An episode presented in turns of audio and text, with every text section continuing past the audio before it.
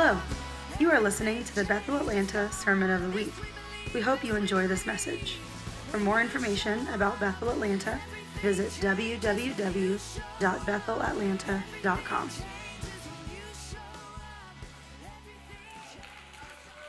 Well, you guys, I, I wanted to I wanted to show you my outfit. This is actually my uniform come September 9th because I am signed up for the school this year. this is my sixth year in grade one. Grade one. And I, I really don't see myself graduating anytime soon. Because literally for the last five years, I show up signed up with just a little bit of trembling in my heart because every year I am surprised at what the school of the Lord is teaching me, right? No matter what season we're in, no matter what age we are, the school of the Lord just never stops. And so every year around September, I just see Jesus inside of this huge flaming fire. it's like he's calling from inside, Come on in! Come on in! It's like hot. It's so hot. And you know, I I laugh every time I read the story of Shadrach, Meshach, and Abednego because it says they were walking with the fourth man in the fire. Like walking for so long that Nebuchadnezzar had to say, Hey, come out of there. Like they had to be beckoned to come out of the fire. And it just makes me laugh because that is absolutely the Jesus I know. I, I would pick a pumpkin patch, I, I would pick a park, a garden, you know, that secret place we go to with the Lord. And more times than not, it's a huge, massive, flaming furnace that I got. I, I, most of the time, I feel like I got pushed into it. and his promise isn't that we won't be in fire, but that He will be with us through the fire. And it is impossible to live in the fullness of who He has called us to be without the presence of the Holy Spirit who baptizes us continually in fire. Because fire is constantly burning off of our identity, off of our lives, what doesn't belong. And it's good to hear the insecurity scream down to ashes. It's good to hear the fear tremble inside of the fire. And I just see a generation of sons and daughters arising who refuse to, to use their freedom in Christ to avoid fire. I see a generation running towards the fire and remaining, walking and talking with this wild Jesus because we know what fire produces in our life. And it's impossible to discover who we truly are without the presence of fire, the presence of the Holy Spirit. And the school is just one way that the Holy Spirit uses every single year in my life to baptize me in fire. And this last year, you know, this last year I was not expecting what was coming. You know, and I, I always feel like I'm just kind of like a co pilot. You know, I'm flying a plane. Here we go. We're going into the glory. This is the goal into the glory. And there's all these special knobs and things. Bob knows what those are called. And it's been like years of teaching me, yeah, push that, turn that, twist that. And it's like, whoa, these things work great to keep a plane in the air. and this year, like the knobs just like fell off. like, like none of them worked. I, am like looking over at him, like, do you feel concerned about this? You know, I push that button, and it feels like now we're flying upside down.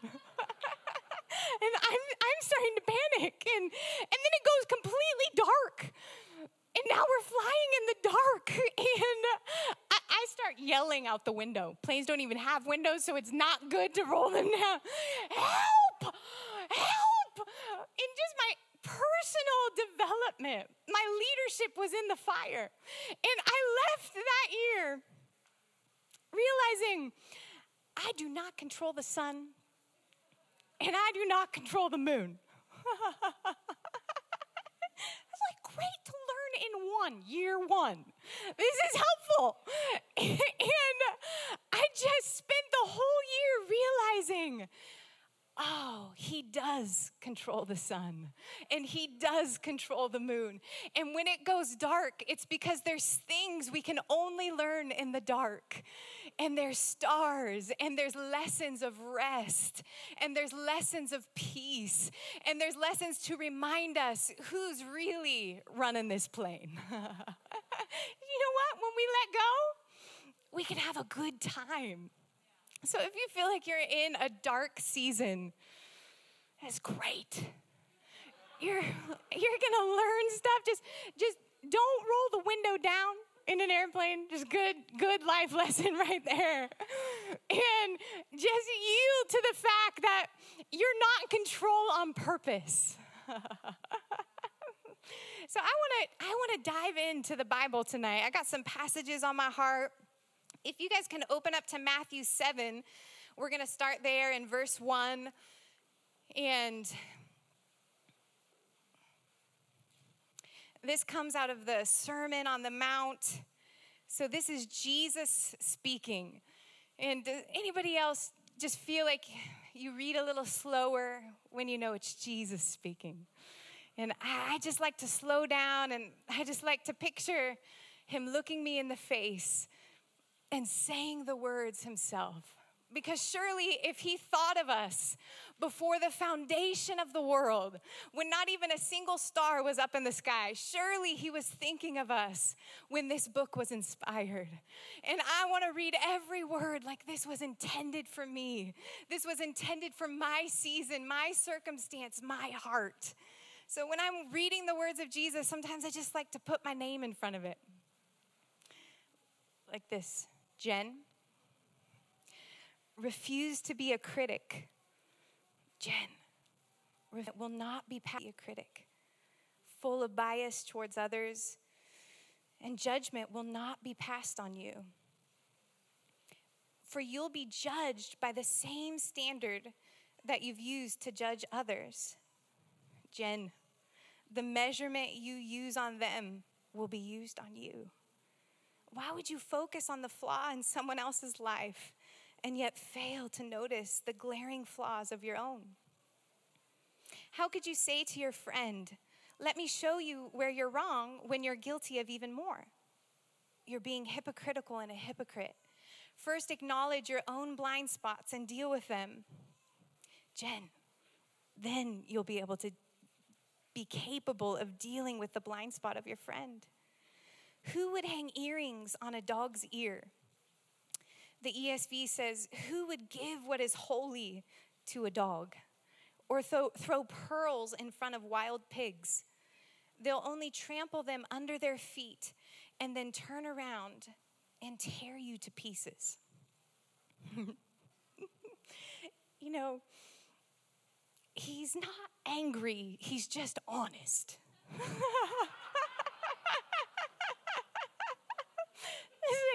you got to hear the tone of voice in there, you know? He's like full of grace and truth. And sometimes you just got to open our ears so that we can hear both. and you know this this passage has been dear to my heart for the last few weeks, month maybe. And because he brought me here uh, probably about a, a month and a half ago now. You ever feel like the Lord just drops you off at a passage and you're like, you can feel He's wanting to speak to you, but you're not hearing anything. So, so I just open my Bible every day when that happens and I just stare at it. and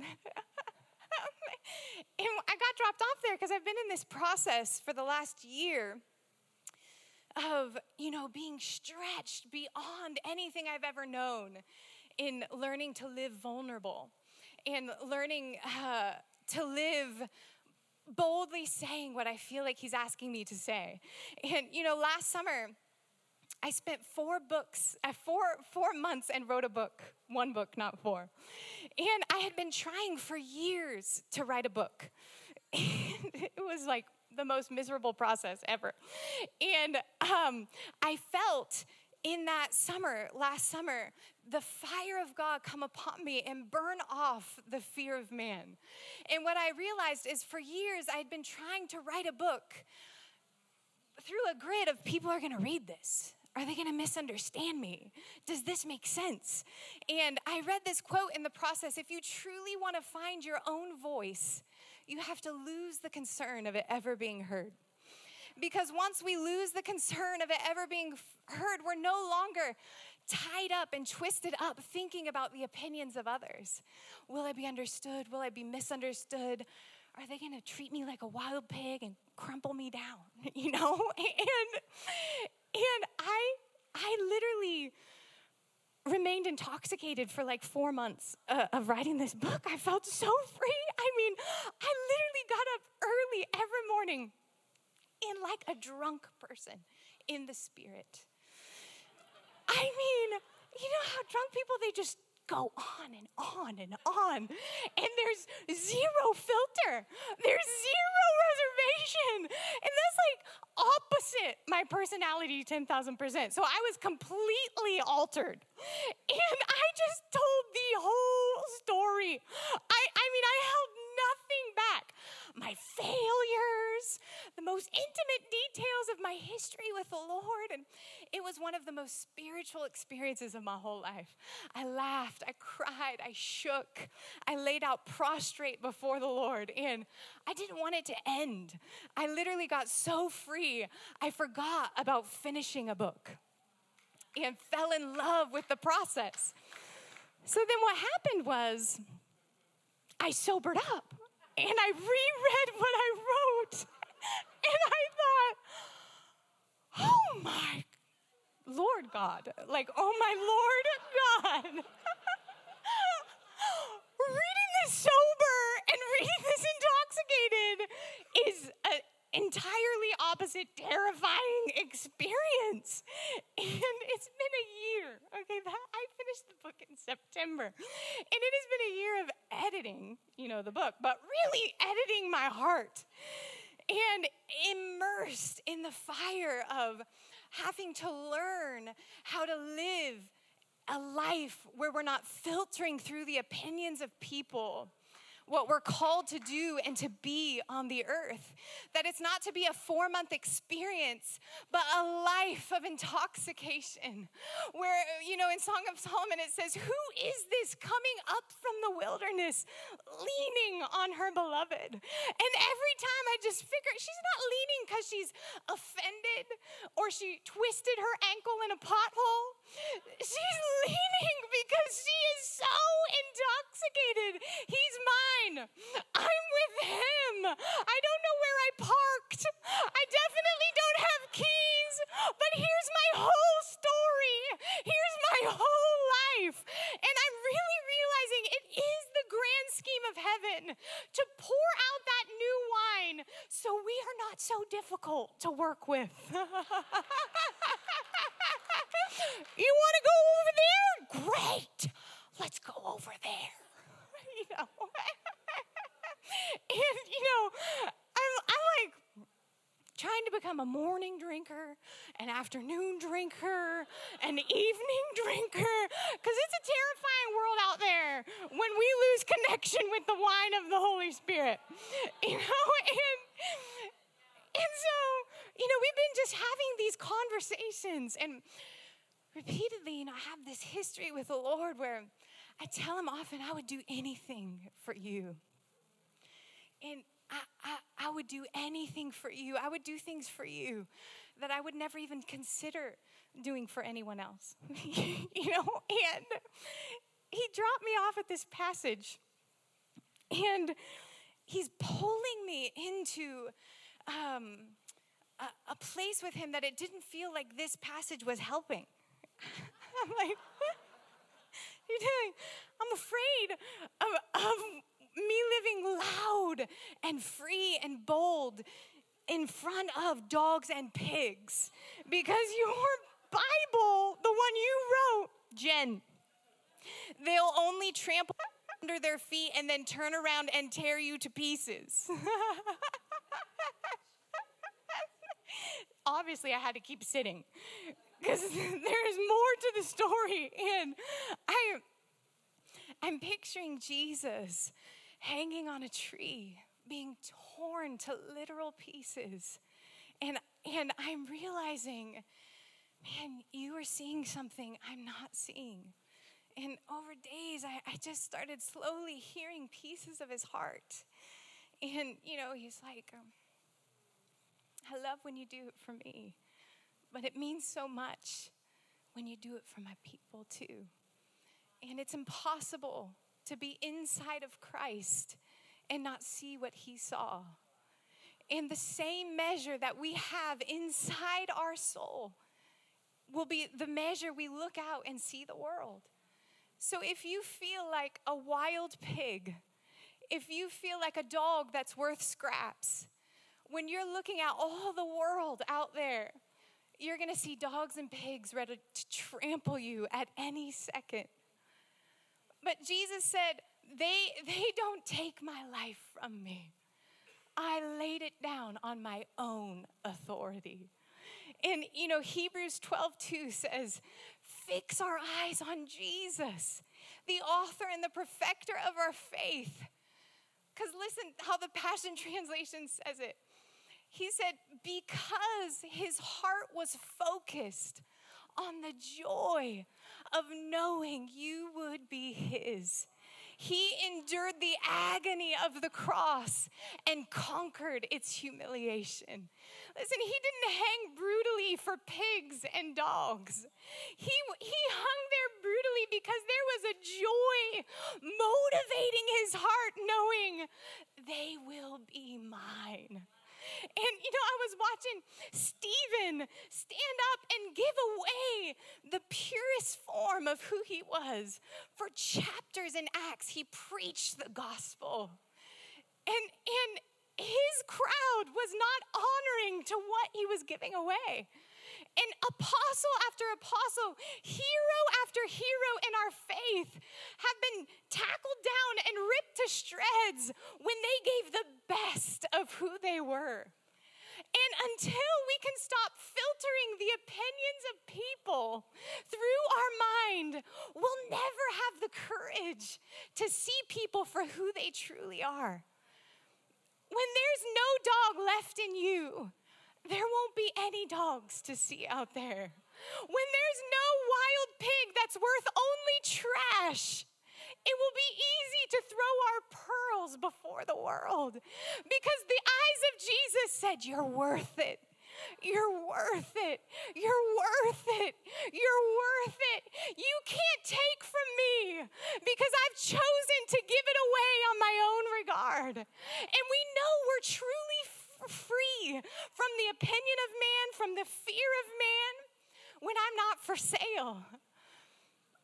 I'm not going to bring the best if you, I'm not going to show up and, and give you my pearls if you, my gifts aren't for sale, my talents aren't for sale, the best parts of me aren't for sale, my failures aren't for sale. Because true love is looking for nothing in return. True love is not for sale.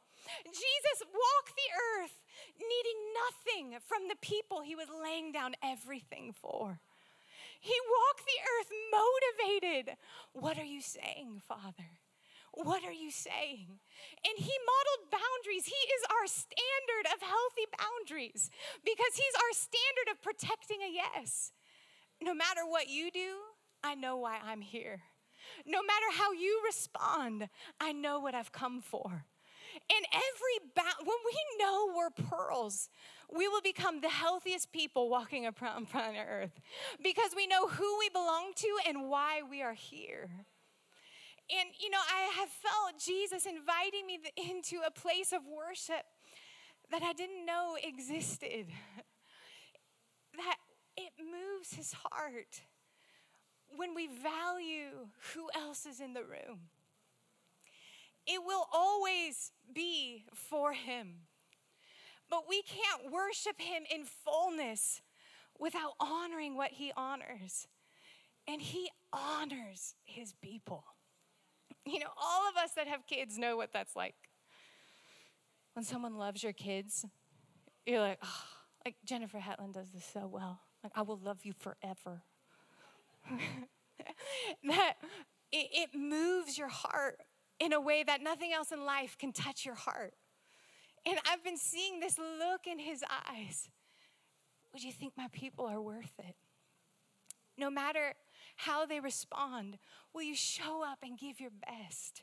Will you show up relentlessly, unreserved, and see them as pearls that I paid an extravagant price for? And you know, if we flip over to chapter 13, verse 45, Jesus is talking again. So you could put your name in there. Jen. Heaven's kingdom realm is also like a jewel merchant in search of rare pearls. When he discovered one very precious and exquisite pearl, he immediately gave up all he had in exchange for it. He's like a jewel merchant in search of pearls. He walked the earth not looking for pigs and dogs and people who weren't worthy of his presence. He was looking for unique and precious pearls. The parable before it said he was like a landowner who bought the whole field, the whole world, because he saw a treasure dug down in the deep of the dirt. And that was you, and that was me. And the same measure that we have used for ourselves is the way that we will see the world around us. And if we feel like I, I'm actually the manure and other people are the pearls buried around me, we've all been there. You know, some of us for years, some of us for moments, but we can all relate, you know. then the same measure will come out in the way that we give who we are. Because if we believe we're manure, we're not going to show up to the table that we're all invited to and relentlessly give our best and relentlessly spend it all on Him and His people. You are a rare and precious, one of a kind pearl. And, and we have to put ourselves inside of Hebrews 12 and see because of his focused heart on me. The joy of knowing that I would be his. He endured the agony of the cross. That there is no greater measurement of worth that will ever compare. And when we when we experience that measure of worth, what could a human being do? What could the loss of a job do? What could, what could the, the wind and the waves of life say about our identity? When he hung on a tree, and what was motivating his passion was the joy of knowing that you would belong to him. There will n- never, in all of time, history, and eternity, be any greater measurement of your worth than you are the motivating joy of Jesus. And you're unique. You can say a prayer in a crowd, we can worship corporately in a crowd, but you cannot learn who you are to Him by comparing yourself to a crowd because you are one of a kind. And you will know you're living in the fullness of who He has called you to be when your worth doesn't change no matter who's in the room. When who you are before Him is the same in public as it is in private. When you can spill your soul just like a dr- drunk, crazy person in the secret place. You know you're truly free when you don't live with reservation in the public place either. But you show up and you're no longer filtering your decisions. How will this be perceived? Will they think this is all about me? Will they think I'm trying to puff myself up? Will they think this is arrogant? Will they think I'm proud?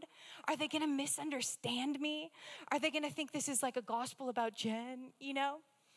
Whatever, whatever it looks like in your head.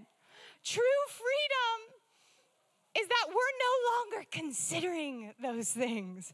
We're too drunk to connect any type of adult dots for any other person on the planet. Listen, don't be a critic. Don't judge in your head what someone else is thinking about you. Because you're judging the purity of their heart. And the only reason we judge the purity of their heart, filtering through, well, they're probably thinking this about me. They're probably, they're probably misunderstanding this. They probably think I'm arrogant, is because that's the measure we've been using in our own soul. But when I step up to the table and I know that I know that I know I'm loved, I'm the one he left heaven and endured the cross. I'm the pearl there's a purity that starts to well up in our soul that only the gospel can produce. And suddenly I'm seeing everyone as a pearl. You're worth it. You're worth it. You're worth it. I'm worth it. We're all worth it. Oh, I never thought once that you would be thinking that. I thought you were too drunk to have thoughts like that. Because I'm too drunk to have thoughts like that. I lost the concern of how anybody's filtering my voice. It just sounds like this. this is just how it sounds.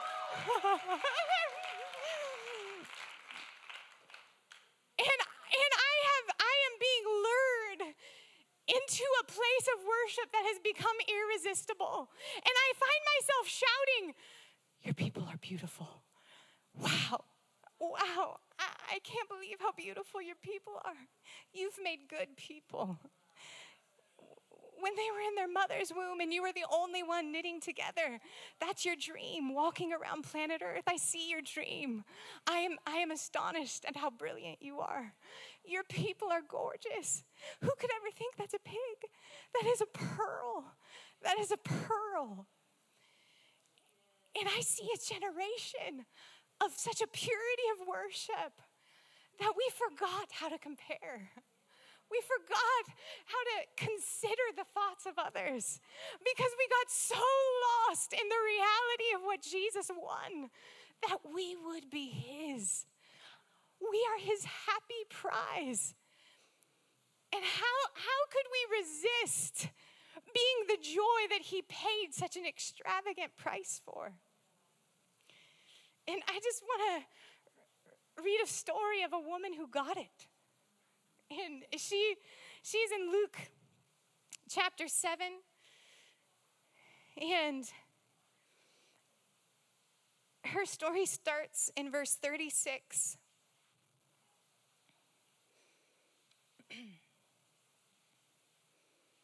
And it says, chapter 7, verse 36 Afterward, a Jewish religious leader named Simon asked Jesus to his home for dinner. Jesus accepted the invitation.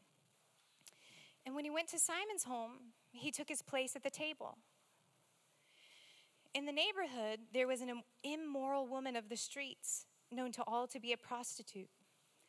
And when she heard about Jesus being in Simon's house, she took an exquisite flask made from alabaster, filled it with the most expensive perfume, went right into the home of the Jewish religious leader, and knelt at the feet of Jesus in front of all the guests.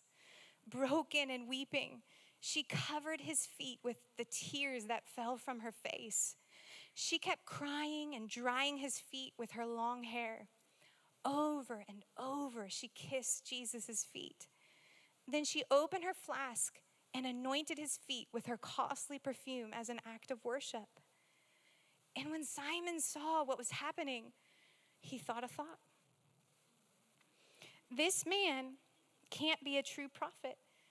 If he were really a prophet, he would know what kind of sinful dog wild pig woman,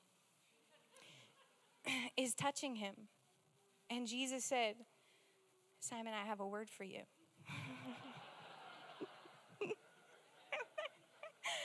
he was known. She, she was known in the whole town as a prostitute.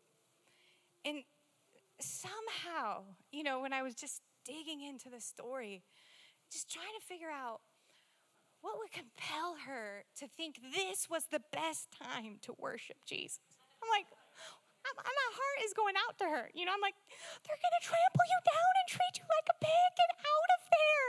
You know, don't give what's holy to a dead dog. This was before I had the revelation. And, and, and I'm just diving in, and, you know, that they're like, obviously, she had heard or had a personal encounter of some sort to know who Jesus was, to know his message of mercy, to know his gospel of grace. And she received a measure of the reality of who Jesus was as deliverer, as savior, as the one who rewrites history, enough to the point that she thought it was a good idea to go be where he was that, that she thought it was the perfect time. It says she knew everyone who was going to be in the house. and she thought, oh, this is my moment. I've got an offering to bring. I've got this worship building inside of me because I've tasted and I've seen somehow the part of the story we don't know.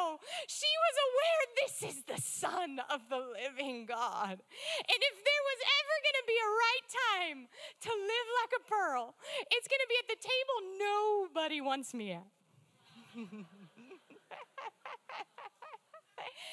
and she didn't change the subject. She went right to the feet of Jesus and poured out an offering that to this day, generations of faith filled believers are still inspired by. And she showed up as a pearl when the rest of the town only knew her as a prostitute. And somewhere in her thinking, she made a transition in the judgment of herself. Because this is the truth. No little girl at any point in their life wakes up one day and says, I want to be a prostitute when I grow up. Nobody, no little boy says, I want to sell myself for money. No human being on the face of the planet was ever designed and created to willfully show up and say, Purchase me. I'm for sale. I'm worth it. And we have an entire general, they're not a wild pig, of hurting, confused sons and daughters that don't know they're not a wild pig. You're not for sale any longer. Your giftings can't take you there. Your anointings can't take you there. Your money can't take you there. None of who you are is for sale. You have been bought with the most valuable price and nothing ever again in all of eternity will ever come close to defining your worth. And she made a transition. I'm not a wild pig. The whole world, my world, still sees me as a dog, not worth the holiness of Jesus. And somewhere in her process with a Savior, she thought, I'm wanted here. I belong in this room in the presence of all these people because she could have done it in secret. She could have done it in private. But I think it's that much more beautiful that she had tasted and seen a Savior who wasn't measuring her by her past. Who she she she showed up. How saved is that? That's like saved, saved. you know? and listen, we won't always be invited to Simon's table. There is just one place that gives us access to any room to have something to contribute, no matter who's at the table. And it's when we consistently show up to belong at his feet. It doesn't matter who else is at the table, it doesn't matter who else is in the room. I belong because I have a place at his feet. And it's reserved for the rest of eternity. And we can't work our way there, we can't discipline our way there. And she figured out how to get there. And, and Jesus says, I have feedback for you, Simon. I'm not angry, I'm honest. And he said, Teacher, I want to hear it. He said, It's a story about two men who were deeply in debt. One owed the bank $100,000, and the other owed $10,000. When it was obvious that neither of them would be able to repay their debts, the kind banker graciously wrote off the debts and forgave them their debts, all that they owed. Tell me, Simon, put your name in there. Tell me, Jen, which one of these two debtors would be the most thankful? Which one would love the banker most? Simon answered, I suppose it would be the one with the greatest debt forgiven. You're right, Jesus agreed. Then he spoke to Simon about the woman still weeping at his feet. Don't you see this woman kneeling here? She is doing for me what you didn't bother to do. When I entered your home as your guest, you didn't think about offering me water to wash the dust off my feet. Yet she came into your home and washed my feet with her many tears and then dried my feet with her hair. You didn't even welcome me into your home with the customary kiss of greeting. But from the moment I came in, she has not stopped kissing my feet. You didn't take the time to anoint my head with fragrant oil, but she anointed my head and feet with the finest perfume. She has been forgiven of all her many sins. This is why she has shown me such extravagant love. But those who assume they have very little to be forgiven will love me very little. Then Jesus said to the woman at his feet, all your sins are forgiven. All the dinner guests said among themselves, Who is the one who can even forgive sins? Then Jesus said to the woman, Your faith in me has given you life. Now you may leave and walk away in peace. And what she experienced in the measure she was using to judge, that was forgiveness she experienced a white as snow. That when we know that we know that we know, I am forgiven. I am forgiven. Our love and passion for Jesus is directly connected to how much do I know what he did? How aware, or do, do I still keep pockets of unworthiness that the blood of Jesus doesn't get to touch? Do I still have areas where I treat myself like a wild pig? Do I still have places that I reserve and hold back? Because what those places are holding you back from is this extravagant love that can't be stirred up. It can't be conjured up. It can't be disciplined up or performanced up. It's only the result of an awareness of what has been done the price that has been paid.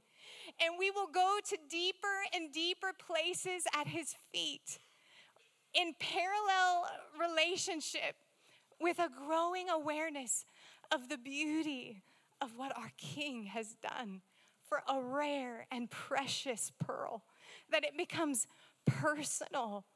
And that, and that I, I let go of my grip on the places of my heart that I have decided in my own measurement that's a wild pig. And, and you know what? She thought that Simon was worth having in the room. And he, he was judging her, he was pushing her out the door in his thought life. He, he was condemning her. He was looking at her with shame. And inside her own measurement, she, she was releasing an act of worship that was so intimate and so personal. And in her mind, she never said, He doesn't deserve to be in the room. Jesus, can you come outside for a second? And Simon ended up benefiting from getting to see a woman who lived unreserved and without concern about his opinion. And, and I'm sure for the rest of his days, this moment marked him. And when you choose to live a life that believes in the sufficiency of what's been done, your worship ends up touching the untouchables. And you know, sometimes it's so easy to write off the religious and say, "Oh, they don't they don't they don't deserve to be in the room for what I'm about to do. They can't understand it." You know? Not worth it. They're not worthy. I, I, they don't have what I have. They don't understand what I understand. But, but that's the measure that you're using to measure yourself coming out. Because when you know you're a pearl, everyone becomes a pearl. When you know I'm worth it, everyone becomes worth it. And, you know, even Stephen himself had Paul standing right there in the crowd and didn't hold back. He didn't hold back. It, you know, that, that verse in Acts gets me every time when it says, But Stephen was peering intently into heaven. He was being stoned. They were treating him like a wild pig, and he was treating them like pearls who were worth it. He was saying, You're worth it, and he's worth it. And the Bible says he was staring intently into heaven, and that Jesus was standing up and we know from that verse in Hebrews that he was seated in heavenly places. And he is watching his boy treat his people like pearls. And it moved the heart of Jesus so much that he stood to his feet to welcome home his son with a standing ovation. That's my boy. That's my son. He looks like me. He smells like me. He's free like me. And we know we're truly living the gospel when his smile means more than any earthly pleasure down here. And Paul was in that crowd. We could you imagine where we would be without Paul? Could you imagine where we would be if Stephen never thought Paul was worth it? And I feel whenever I feel myself wounded from the thinking of the religious or wounded from this or that. It's not their problem, it's my problem. And they can never fix a problem that didn't originate with them. I've got to go back. I've got to take the places in me that feel like a wild pig and I got to lay them at the feet of Jesus and I got to burst through the door and I got to say, I've got to get this worship out because I know I'm a pearl. I'm a pearl because He's a pearl. And so I, I would love us all just to stand up.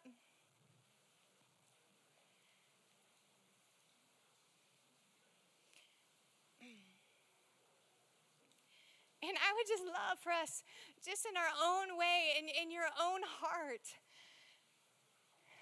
I'm just, uh, we have all been experiencing such an unreserved, undefiled freedom in our worship that, that is what we've dreamt about. And I, I, see a momentum brewing that not only is he worth it, but his people are worth it. And, and there is a momentum happening in, in the midst of this outpouring that is going to leave us un- intoxicated, not just for this season, not just for moments in corporate worship, but intoxicated the way the new wine of the Holy Spirit was meant to drench our life. That I wake up in the morning and I can't help but lean. That I'm going to get my coffee and I can't help but lean on the person of Jesus because it's the look in his eye, it's the smile on his face. He's the joy in the night. When everything goes dark, I'm totally fine as long as you're there. When the fire feels hot and expensive and everything that's not of him is screaming, it's worth it because of that look in his eyes. And so we're a company of people here in our mark of history, and we're picking up the baton from generations past, and we're saying it's worth it. He's worth it. His people are worth it. And we're laying down our lives in the fullness of everything we are. You can have the best of me. You can have the worst of me. And you know, the parts of you that we consider a pearl are not just the shiny parts. you know, because I'm happy to put all the shiny parts in a book. I hope you smile when you read it. You know, like, no, that's not what it means to be a pearl. It's the, it's the prostitute coming to the feet of Jesus when the whole town still saw her as a prostitute. And she said, I'm not ashamed for you to know my past. I'm not ashamed for you to know that I needed a Savior. I needed a God. And, you know, I, I was reading a couple months ago in this book by Peter Scazzero. And he said, you know, one of the definitions of an emotionally healthy leader is they talk effortlessly about their failures. and he's like, you know, we got to look at David. And he was king, a rich, wealthy king. And he had all the influence at his fingertips. And he could have easily blotted out his worst moments for the rest of time. And we never would have known about Bathsheba. We, he could have used his power, his influence, his resources, but make sure no one knew about his failure, his poor choices. But instead, he used all of his authority to put it in the history books forever. And not only the history books, but he wrote a song in the Psalms that the people of God were commanded to sing. Can you imagine? And I read that and I felt the Holy Spirit whisper in my ear, Would you rather put it in a song? And I said, A book is fine. A book is fine. Oh God. You know? And this is the thing nobody benefits from our highlight reel alone. Nobody. And you showing up being the best you means I have no apologies. I know I'm not qualified. I know I don't deserve it. I know I didn't earn it. And you don't have to either. And that is when our lives. Um, ah, she used to be a prostitute. She's happy. How did that happen? He used to be a thief.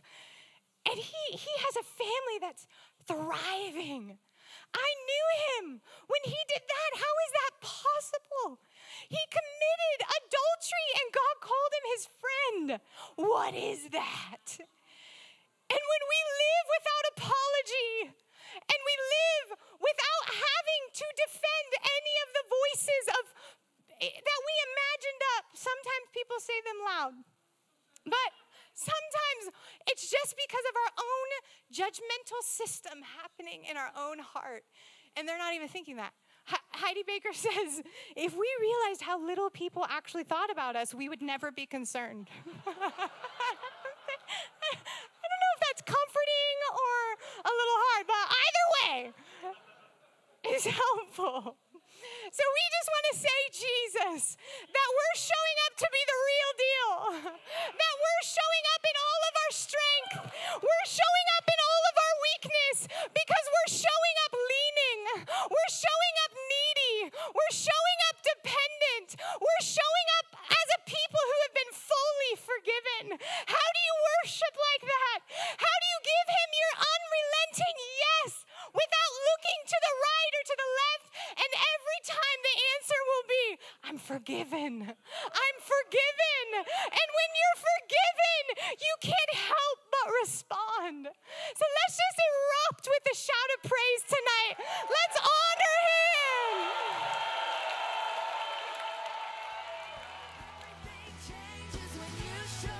Thank you for listening to the Sermon of the Week.